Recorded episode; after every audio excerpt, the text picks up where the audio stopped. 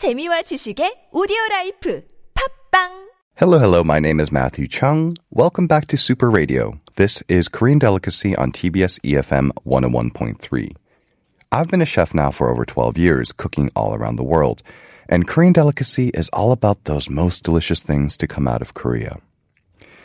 Back when I was a kid, I used to hate November. I'm happiest during warm months.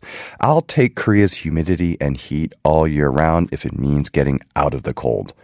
But if it's going to be cold, it might as well be magical. There's that quiet that settles over a city as the snow falls. It, there's the cheer of the holidays. November is neither here nor there. It's gray and it's depressing, which makes November the worst. If May is the best month with its holidays and incredible weather, that makes November, the month furthest from May, the worst month. It's the anti May, not May. Dismay, if you will.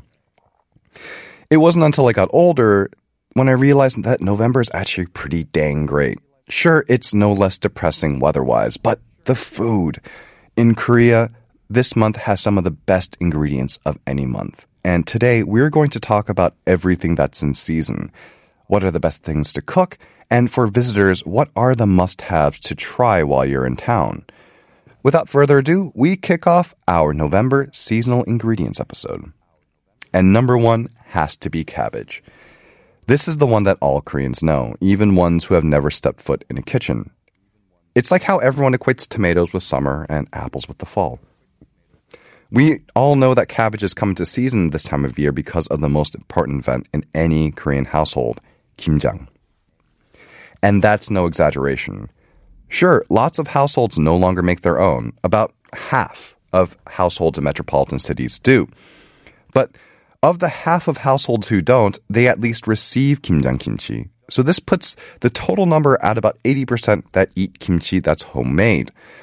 Imagine if all the cheese you eat or all the beer you drink year round was made at home with the family pulling together and working elbow to elbow. That's kimjang. Now, I don't want to get too deep into this because we're going to be doing an episode on kimjang in the very near future, but the TLDR of kimjang is this. This is when all the kimchi gets made. It's not one specific day that everyone takes off to make kimchi. Rather, it's usually some weekend in mid to late November to December. Specifically, it's pechu kimchi that gets made. Every family, neighborhood, groups of friends, or whatever you consider your people, you get together and you make a huge batch of kimchi that should uh, last them throughout the year. Sometimes it's just your nuclear family. Sometimes close families, two, three, maybe even 10 will get together. Other times it's your entire village with dozens, if not hundreds of people working together to process truckloads of cabbage at a time. It's a time for people to gather, and it's a spirit of sharing and togetherness that's palpable. It's such an important event. It's been recognized as a UNESCO intangible cultural heritage item, and their own words say it the best. Kimchi forms an essential part of Korean meals, transcending class and regional differences. The collective practice of kimjang reaffirms the Korean identity as and it is an excellent opportunity for strengthening family cooperation. Kimjang is also an important reminder for many Koreans that human communities need to live in harmony with nature. It's one of the few things we as, city dwellers do in the 21st century that's truly seasonal and isn't something that we can produce out of a factory. Cabbage is also made for uh, is also used for soups, panchan, and sam, but the vast majority of it goes into making kimchi. That alone puts cabbage at number one. Number two, pango. At this point, the ranking goes by what I like the best, so just deal with it. Pango is yellowtail, also known as amberjack, and it is a fantastic fish. November is the best time to enjoy pango with the season going until February. This is one that Koreans love, but it swims under the radar for many visitors. If you're here in Korea this winter, this is one not to miss. Pango is enjoyed cooked or raw, and because of its higher fat content, it's often incorrectly translated to yellowfin tuna, despite being a completely different species. It's soft and mild, but it can easily become fishy when it's overcooked or improperly handled. But because of its mild flavor, it's quite a versatile fish. When cooked, pango is most often roasted, kui, or braised, chorim. When it's roasted, it's often prepared simply with a little bit of sea salt. Pango chorim is either kanjang based or it's a spicy gochugaru based. However, hue, raw, is the best way to have it. It just melts in your mouth and it's meaty. It leaves the faintest little bit of fishiness on the palate, which is washed away with a bracing shot of soju. For visitors to Korea, make sure to check out the major fish markets or find a place that specializes in pangolhae, Korean raw fish. If they're any good, they should have it. And while you're there, you and if you really want to splurge, also order up some kwangeo, halibut, or tomi, sea bream, not red snapper. And to really ball out, you want to get all three of these because all these are in season right now. While our number one pick was an important cooking ingredient, pangeo is number two because it's just plain delicious. Number three, yuja or citron. Despite being bright and sunny with associations with warm places like Spain and California, the best citrus are in season during winter. Yuja, as well as 귤, tangerines, and hallabong in December are all winter fruit. If you've never had yuja before, it looks like a lumpy, bumpy, smaller version of a grapefruit. They're significantly more aromatic than other citrus fruits, with more of their scent coming from its zest or its skin. A side note if you ever come across a recipe that calls for the zest of a lemon or an orange or any other citrus fruit, this refers to the very top layer of the skin before that bitter white part, which is known as the pith. Inside the yuja fruit, you'll see lots of seeds and not too much flesh. The juice itself is very tart and similarly floral. It smells almost more like perfume than it does fruit, and the acid has this intense brightness that can send a shiver up your spine. As a result, you don't eat yuja like you would an orange or tangerine, nor would you drink its juice by the cup like grapefruit juice. Instead, it's more like a lemon or a lime in that you use this juice to flavor other things. It's a common ingredient in high end pastries and cocktail making. It's a flavor that's remained trendy for almost two decades now. But the real magic happens when you use the entire fruit. By far, the most common use for yuja is to make yuja cha, citron tea. If you caught our episode last week on Korean teas, good on you. Head of the class. You're my official favorite. If you didn't, shame, shame, shame, but tell you what, here's a brief overview of what we covered. You can't think of yuja cha as a traditional tea in the sense that it's something dry infusing into water. Instead, it's fruit preserves, literally fruit that's been preserved in sugar. Just like marmalade, it's all in there, both flesh and skin, and it's drank by putting a spoonful of this jammy mixture into a mug and stirring it into water. And what you get, it transports you. Stick your nose into a mug and take a deep, steamy breath. You're taken to a citrus grove where it's warm, bright, and sunny. And being packed with vitamin C, it's great at both preventing colds and making them go away. If you visit Korea this winter, make sure to try some before you leave. Most cafes and coffee shops serve yujacha. And if you like it, chances are you will, definitely take a jar home with you.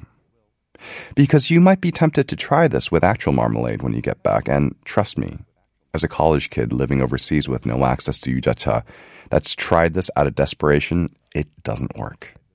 Now I know that yuja is just so intensely flavored that just a little bit can transform a whole mugful of plain hot water into something special. But back then, I was just a dumb kid running a fever who wanted a taste of home. Four, we have mackerel, 고등어 and samchi, chub mackerel and Spanish mackerel. So you'll notice that this is our second seafood entry on our winter ingredients list, and that's because seafood really is the best when the waters are cold, for a few reasons. Many varieties of fish develop high levels of fat in the winter, resulting in plumper, tastier fish. Cold water and air temperatures help keep fish fresher than the warmth of the summer. The spawning period of many beloved seafood items most often happens during the summer. Oysters spawn during the summertime, meaning that they release their sperm and eggs into the water. As a result, they become flat, soft, and less flavorful. They're very flabby. And this is the case for many other items like sole, pollock, and scallops. Of course, not all seafood is better in the winter, but many do find their peak during the cold months. Also, keep in mind that fish can travel vast distances, so what's in season in one part of the world might not be available in another. Korea produces excellent chub mackerel and Spanish mackerel. Despite both being called mackerel and being part of the same family, their flavors couldn't be any more different. Samchi has firmer, lighter flesh, but by no means is it lean, as it's packed with omega 3 fatty acids. For those who aren't too keen on fish, samchi is milder and less intimidating, so it's a good place for beginners to start. It is generally line caught, as it tends to be a solitary swimmer. Kodungo, chub mackerel, has much darker, oilier flesh. It's dense, meaty, and thick. Strongly flavored. If samchi is chicken breast, then kodungo is the dark meat. Both are exceptionally versatile fish, eaten in all the ways that fish is enjoyed in Korea. Grilled, pan-seared, braised, raw. Growing up here, it's a staple of the dinner table. At home, at restaurants and cafeterias, it's always there. And finally, number five, 꼬막, aka blood cockles, aka blood clams. There's an enormous wealth of shellfish that's available once November hits oysters, mussels, scallops, giant shrimp, but if I had to choose one, it would have to be komak. First things first, that name, blood cockles. Yes, they do bleed. They're not called blood cockles for some poetic reason. They're not like a particularly passionate or patriotic shellfish. Instead of clear juices like most clams, gomak juices actually contain hemoglobin, the same, same stuff that makes our blood red. What some of our Korean mis- listeners might not know is that 꼬막 are eaten all over Asia. In Bangkok, they're quickly boiled, shucked, and served with the spicy, tangy, pungent dipping sauces that Thai cuisine is renowned for. Fujian style means that they're served cold, dressed in a sauce made from chilies, Shaoxing wine, and soy sauce. Here in Korea, we eat them in a number of ways, but our favorite way to eat them at home is in bibimbap. And I must confess, we love this dish so much that even in the off season, we used canned gomak, which are totally fine, but they don't hold a candle to fresh, in season cockles. Here's how to make the dish. So you want gomak. You're going to remove them from the shells if you're not using canned. If they're not available, clams can be used as a substitute. You're going to marinate this shelled gomak in a little bit of chopped green onion, spicy green pepper, 청양고추, some gochugaru, a little sesame oil, and a couple of drops of soy sauce. Make a dressing with the soy sauce, mirim, or another type of rice wine for cooking, Korean green plum syrup, mesirchang, or you can also use sugar or corn syrup, a little bit of minced garlic, sesame seed, and a little bit of the cooking juice left over from steaming uh, the gomak if you're working from fresh. All that's left to do is to steam up some rice, add some chopped lettuce and some green onion, and mix it all up. The real beauty of bibimbap is to be able to eat this dish that allows you to take these giant spoonfuls at once. And each spoonful has so many textures and flavors going on. Sweet rice, briny, chewy gomak, crisp greens, and a salty dressing to tie it all together. So that does it for this month's seasonal ingredients. Just because it's cold out doesn't mean that heavy stews and hot soups are to be had all the time. In fact, this might just be the best time of the year to have something light and fresh. Thank you for listening to Korean Delicacy on Super Radio. Check out our Instagram at Super Radio 101.3 and please send any episode requests to superradio101.3 at gmail.com. Thank you for tuning into TBS EFM. I'm your host, Matthew Chung, and I'm off to go check the markets.